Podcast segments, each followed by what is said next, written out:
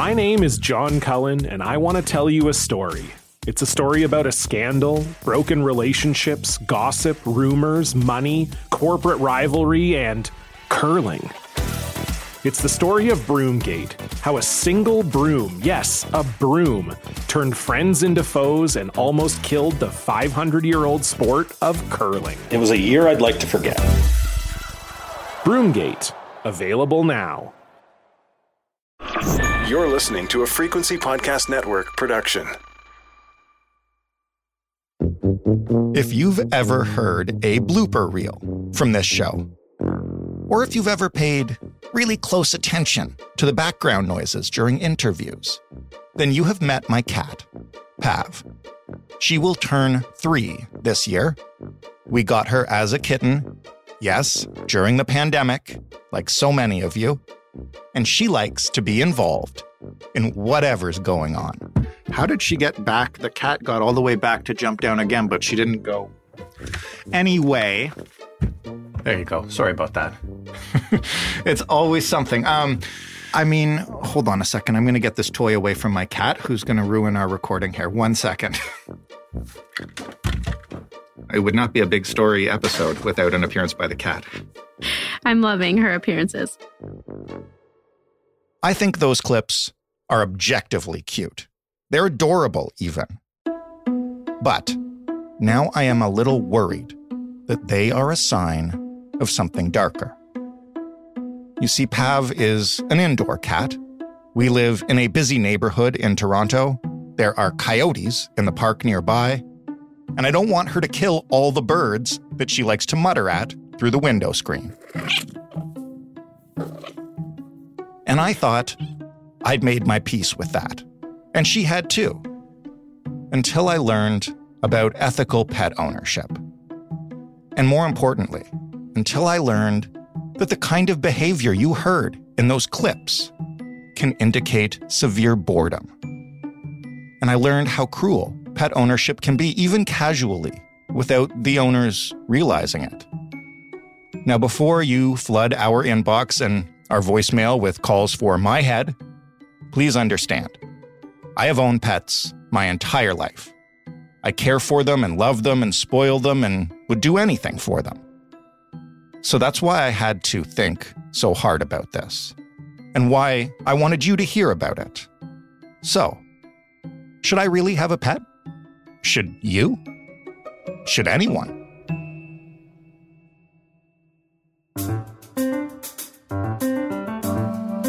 I'm Jordan Heath Rawlings. This is The Big Story. Get out of here, cat. Kenny Torrella is a staff writer for Vox with a focus on animal welfare. Hello, Kenny. Thanks so much for having me, Jordan. You're very welcome. I'm going to start off with a very simple question. You focus on animal welfare, and yet, by reading your piece, you seem to hate kitties and puppies. You monster. Why? you know, I uh, got a few responses uh, on that same tone uh, when I published my article, The Case Against Pet Ownership. And um, actually, I am a lifelong animal lover. I grew up with uh, a cat and fish and hamsters, and I've lived with dogs for uh, over the last 10 years. Um, and it's actually my love for animals that really made me start to question the whole endeavor of keeping pets. Um, you know, I adopted uh, my dog Evie six months into the pandemic, like so many other people. Mm-hmm. And as time went on, you know, I just had this question gnawing at me Is Evie just bored and frustrated for so many hours of the day while I'm, you know, typing away at my computer, ignoring her, her begging for attention?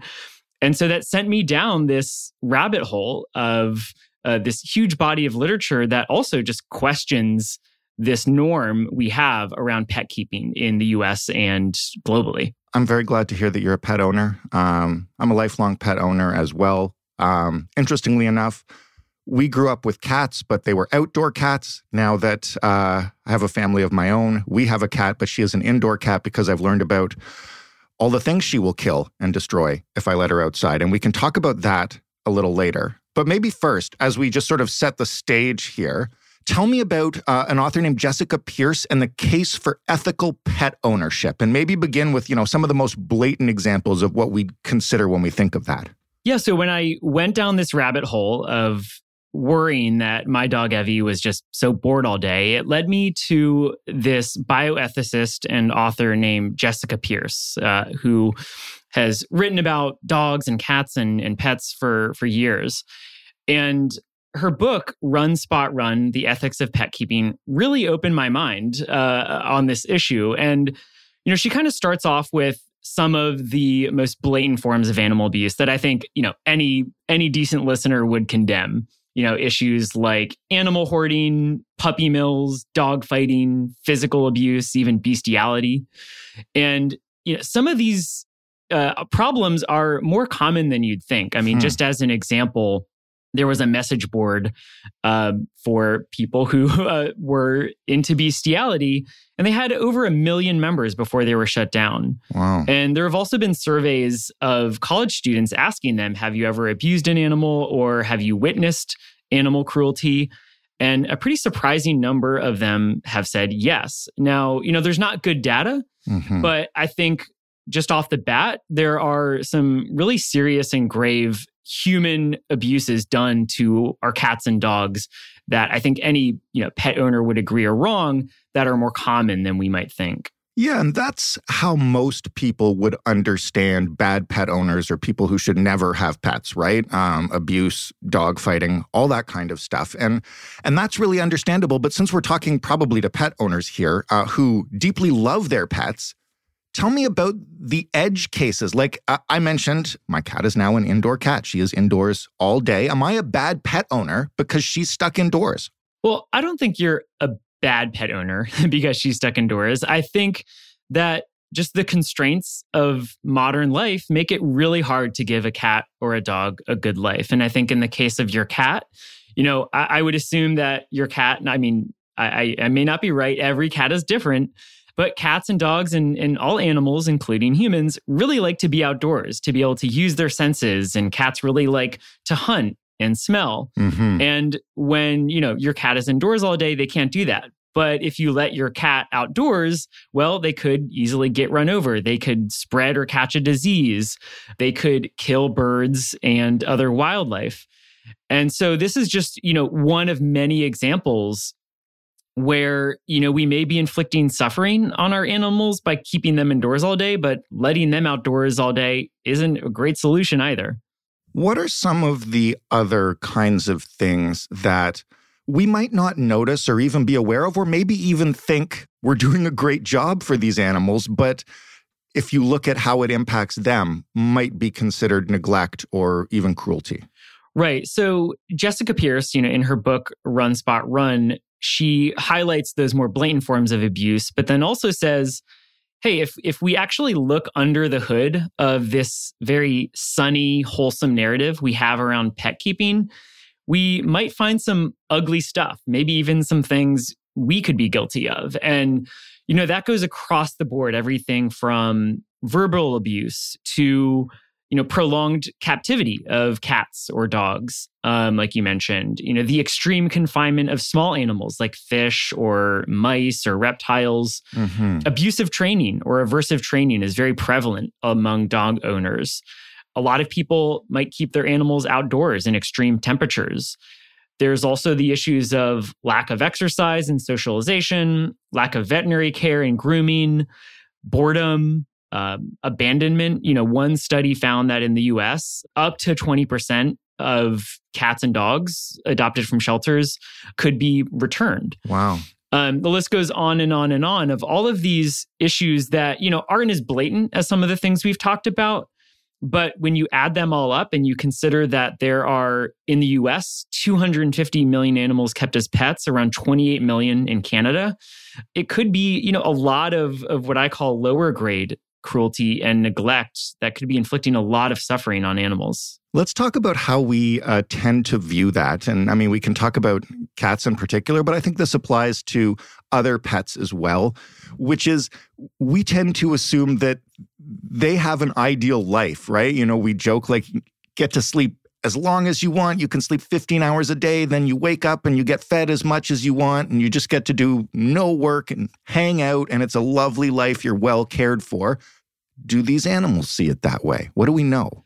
Yeah, so it it's complicated because, you know, one thing that an ethologist named Marc Bekoff told me is that, you know, while dogs, they tend to have a lot of energy, they also really like to sleep. They like to be well rested so that they can be on guard and be alert. Mm-hmm. But at the same time, like you mentioned, uh, you know, we have this, you know, running joke that pets are really pampered. They get to lay around and be fed treats and maybe play occasionally. But Jessica Pierce said, you know, for a lot of cats and dogs, just laying around all day, being fed treats is probably a profoundly boring and frustrating life for an animal. Right. And hearing that really made me wonder like, wow, you know, am I boring my dog all day by not being able to give her attention, not being able to play with her or take her on walks or have her play with other dogs? And so I do think that there very well could be, you know, an epidemic of pet boredom. Mm-hmm. Um, it might seem a little silly on the surface, but boredom is a really, really frustrating emotion. And I think for humans, we're lucky enough that we don't really have to experience it much. You know, we can pick up our phone or get on our laptop or turn on the TV and have, you know, literally an endless stream of entertainment. Right. But for cats and dogs and other animals, they are completely dependent on us for their basic needs, which I would consider, you know, exercise and socialization and play certainly basic needs. And you mentioned you adopted your dog in the pandemic. Um, I know a lot of people who have done this. Obviously, the numbers show a ton of people did this. Um, how does that exacerbate the problem you just described? Yeah. So, uh, you know, speaking for the United States here, uh, in the pandemic, you know, one in five households adopted a new pet. And there's a really great aspect to this. You know, a lot of animal shelters were reporting that they were adopting animals out in record numbers. That's great news. Right. But, you know, the lockdown nature of the pandemic only lasted so long. And so once people started getting vaccines, they started going back to work, having more social time. And our pets had a hard time adjusting. You know, there is one Forbes study that found really high rates of chewing and, and, digging and destruction and barking and howling and you know attempts at escaping and urinating and defecating indoors in early 2022 which was this time when society had really adjusted to having been vaccinated and life returning to somewhat normal Mm-hmm. and so that's just like one striking example of a kind of real world test as to how cats and dogs other and other animals deal with captivity and isolation and boredom as they were adjusting to their owners changing schedules. Why does it feel kind of taboo to talk about this as mm, loving pet owners, ostensibly? Anyway, I mean, there's a reason that I joked off the top, like, why do you hate puppies, you know? So, yeah, it does feel very taboo. You know, when I went to publish this article, I was afraid that I would be ripped apart by the internet. um, but to my surprise, the general response kind of fell into two categories. And one was, hey, I'm, I'm glad you wrote this because I had been having some discomfort with keeping pets for years and I couldn't quite articulate it. When I brought it up, people thought I was crazy, Hmm. but this kind of makes some intuitive sense.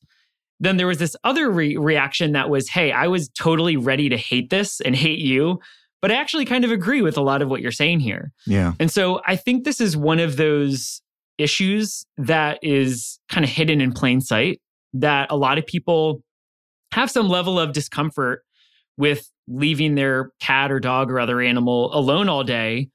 They worry they might be bored, they might be frustrated that their cat or dog are, you know, in in their eyes, quote unquote, misbehaving. Um, and that can be frustrating. So I think because there are 28 million pets in Canada, 250 million pets in the US. This is a really intimate issue that most people have experiences with, and thus they might have some complicated experiences with. And it feels taboo to talk about because, like I mentioned earlier, we, you know, we have this really sunny, wholesome narrative around pet keeping. But when you actually dig under the surface, there's a lot of conflict. There are a lot of ethical issues that I should be clear, I'm not above. You know, I kind of wrote this article to force myself Mhm. to really dive deeper into pet keeping, to give my dog a better life, and to try to hold myself accountable. In 2007, TV network CBS dropped 40 kids in the middle of the New Mexico desert as part of a brand new reality show. These kids would have to build their own society from scratch. And if this sounds like Lord of the Flies to you, well, it was meant to. We were on this mission together, and we were going to prove to the world that we could make a better society than adults could. I'm Josh Gwynn, and I want to know what this wild TV experiment was really about. Split Screen Kid Nation, a six part podcast from CBC. Available now. Tell me about the money behind it. You mentioned 28 million pets in Canada. Um, that's almost one for every person in the country. Same in the United States. Um, how big is this business and how much is invested in making sure we keep acquiring pets and keep buying them stuff? Yeah, it's it's enormous. In the US, it's about a $130 billion industry. In Canada, it's almost a billion. And so a lot is riding on keeping this wholesome narrative going to not only keep breeding dogs and cats in the puppy mills that I talked about, but also, you know, selling dog and cat toys and food and supplies and veterinary care and grooming and uh, and boarding. And so there's a lot riding on keeping this narrative going, but I think it's important, you know, that we question it and really, you know, second guess and think twice about the whole endeavor of pet keeping. What should we watch for if we've already got a pet and, you know, someone's listening to this episode and thinking, oh boy, um, what are the signs of boredom or, you know, depression, I guess, uh, in pets that we can actually see and kind of identify and maybe change? Yeah. So I spoke with a biologist named Charlotte Burn in the United Kingdom, and she's at she's at a veterinary college. And she said there are two main animal responses to boredom. And the first is drowsiness, which we can see in animals as, you know, yawning, staring off into space, sighing, even if they're not tired. The second is restlessness. So that can look like engaging in behaviors to try to stay awake. They might try to escape. They could take risks. They could explore things, even if they're not interested. And so I think throughout the day, we should be keeping an eye on our pets and looking for these signs and doing as much as, as we can within reason to try to give them a more enriching and stimulating life. That's really good advice. Um, and so far, we've kind of talked about yeah, practical stuff uh, that we can watch for and that we can do, and maybe we should think about um, as pet owners. But there are some more extreme opinions out there. Tell me about pet abolitionists. Right. So there there are some parts of the, you know, animal rights movement that say we shouldn't be keeping pets at all. And you know, one of the loudest voices on this issue is uh, a Rutgers philosophy and law professor named Gary Francione. And he says, "Look, we have this legal system in the United States, and I presume it's not too different in Canada, where cats and dogs and other animals have little to no legal protections. Mm-hmm. You know, mm-hmm. their their legal protections are kind of more like objects than humans. And so as a result, the welfare standards are always going to be incredibly low and the accountability for abusing an animal is already is always going to be very low as well and it's also really hard to keep anyone accountable for how they treat their pets because pet abuse happens in the privacy of the home if you take all of these animal cruelty problems together and we ask okay is all of the suffering and cruelty and neglect worth the joy and happiness that pets bring us? I don't think the answer is so clear cut. And so I don't know if we should abolish pet keeping altogether. I think it's obviously a political and cultural non starter to suggest as such. But I do think we should radically rethink the role of pets in modern life. I think the idea of abolishing pets is is really interesting. Uh, it gives us a lot to chew on. It's certainly not going to happen anytime soon. Let me ask you about the flip side of that you know, you mentioned for the joy and comfort that it brings us, and we've talked a lot about how um, pets can be bored and and maybe neglected. But pets also love us. Like I don't think there's any any doubt that you know when you come home, your dog is happy to see you, and my cat likes to be petted and all that kind of stuff. Like the animals are not as much as they may be bored or neglected uh, at times. They also, you know, clearly get some positive emotions out of their humans. That's right. Clearly, cats and dogs and other animals can have really enriching lives and have amazing relationships with their human counterparts. I certainly feel that way about my dog, Evie. And one thing I should say is that at the end of the day, you know, there's always a lot of mystery here. As much as we can try to observe cats and dogs and infer how bored or not bored they are, um, we're never going to completely know. Mm-hmm. But I think I always come back to this question of are we keeping pets more for us, whether we want to keep them as a companion or as like a casual hobby or kind of have them as an accessory? Or are we doing it out of altruism because we saw a cat or a dog in a shelter who was going to otherwise be euthanized and we wanted to save their life? One thing I kept hearing in my interviews with animal experts is yeah, we should really think more about the give and take relationship between humans and animals. And often we're doing a lot more taking than giving, and maybe we need to rebalance a bit here. Last question. I know we're not going to see uh, pet abolition anytime soon, or should I say pet emancipation? I don't know what the proper term for it is, but we're not going to give up pets. Nobody's going to do that. But can you actually see humans taking steps to own pets differently or having fewer pets or, you know, giving the ones they have now better lives. Just given the size of the industry that we discussed here, there's a ton invested in in making sure that uh, to your point, we see that cute kitten in a shelter and we feel like we're doing something amazing by taking them home. Yeah, so I'll answer this in two buckets. So the first is that I think we should just think much longer and harder about whether we have the responsibility and time and energy and patience and money to give a dog or a cat a really good life. You know, it is a 10, 15, 20 year plus commitment. And it takes up a lot of time every day and it costs a lot of money. And I know that in the case of my dog, who's a three year old uh, who has a lot of energy, it requires a lot of patience. Mm-hmm. And so I think first, we should just really think long and hard before we adopt a dog or cat. So that's number one. The second is if we decide, okay, we can do this, we have flexible schedules, we, we have everything we need to, to give a dog or a cat a better life it doesn't stop there. That's really just the beginning. And so there's a lot that we can do practically to improve their lives. In the case of cats, if you're going to keep them indoors, you can start by giving them walks. You know, this sounds kind of silly, but why not? You know, we give dogs walks. Cats love being outdoors. A lot of cat experts think that cats are not even fully domesticated, they're semi domesticated. And so they want to be outdoors, they want to be in nature. Mm-hmm. And so, seeing if your cat wants to take a walk, not all will, but seeing if your cat wants to take a walk, easing them into it is a good start. I'd recommend listeners check out this guy named Jackson Galaxy. He's a, a cat expert, behaviorist, uh, YouTuber. He has a lot of great videos. And another part is also just what I call catifying one's home. And so that looks like installing you know scratch boxes and perches and high walkways hmm. because this is what cats really like. They like having different vantage points and they like to be active and have these structures and toys that they can interact with. And there's also a, a, a number of what are called enrichment games that can be played with cats and dogs that go beyond just you know throwing a toy and asking them to play fetch.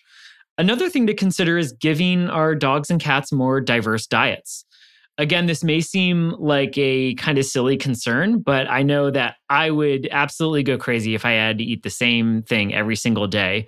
And animals in the wild do have somewhat diverse diets. And so that's one really simple, practical thing, you know, we can all do. When it comes to dogs, uh, I think one thing to consider is positive reinforcement training. I think it's really surprising that the most popular dog trainer in the United States and, and perhaps the world is Cesar Millan, who has really relied on dominance theory training, which right. has been debunked by scientists for a number of years and mm-hmm. is condemned by animal veterinary behavior associations.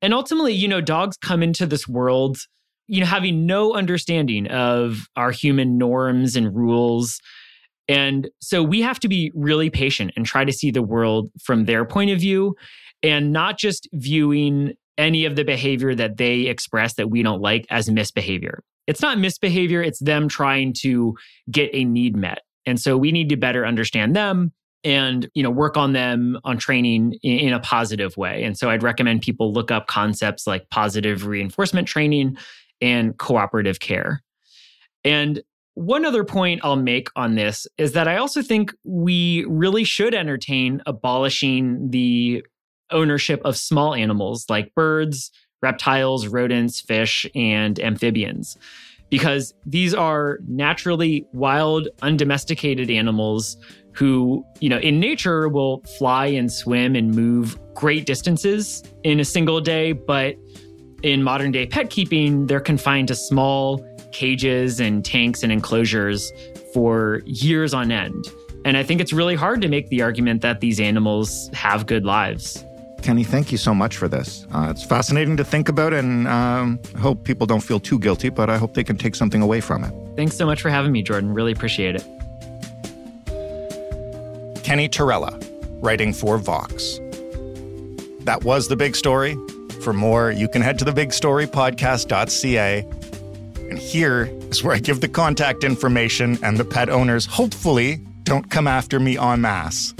Guys, if you want to talk about this, you really can, uh, and I would love to hear from you. You can find us on Twitter at TheBigStoryFPN. You can email us with your thoughts at hello at thebigstorypodcast.ca, and you can call and leave a voicemail 416 935 5935 bonus points if you get your dog or cat to leave us a message. You can find the big story absolutely everywhere. If you listen to podcasts somewhere and you can't find this program, let us know. We'll get it there. And as always, if you like it, tell a friend. Thanks for listening. I'm Jordan Heath Rawlings. Have a great weekend. We'll talk Monday. Hi there, I'm Gavin Crawford. I'm a writer, an actor, and a comedian. And for the last eight or nine years, I have been navigating life with my mother's increasing dementia. Has it been sad? Yeah. Has it been funny? Also, yeah. That's what my brand new podcast series, Let's Not Be Kidding, is about. It's the true story of my life as a comedian, my mom, and dementia. Let's Not Be Kidding. With me, Gavin Crawford a new seven part series from CBC Podcasts, available now.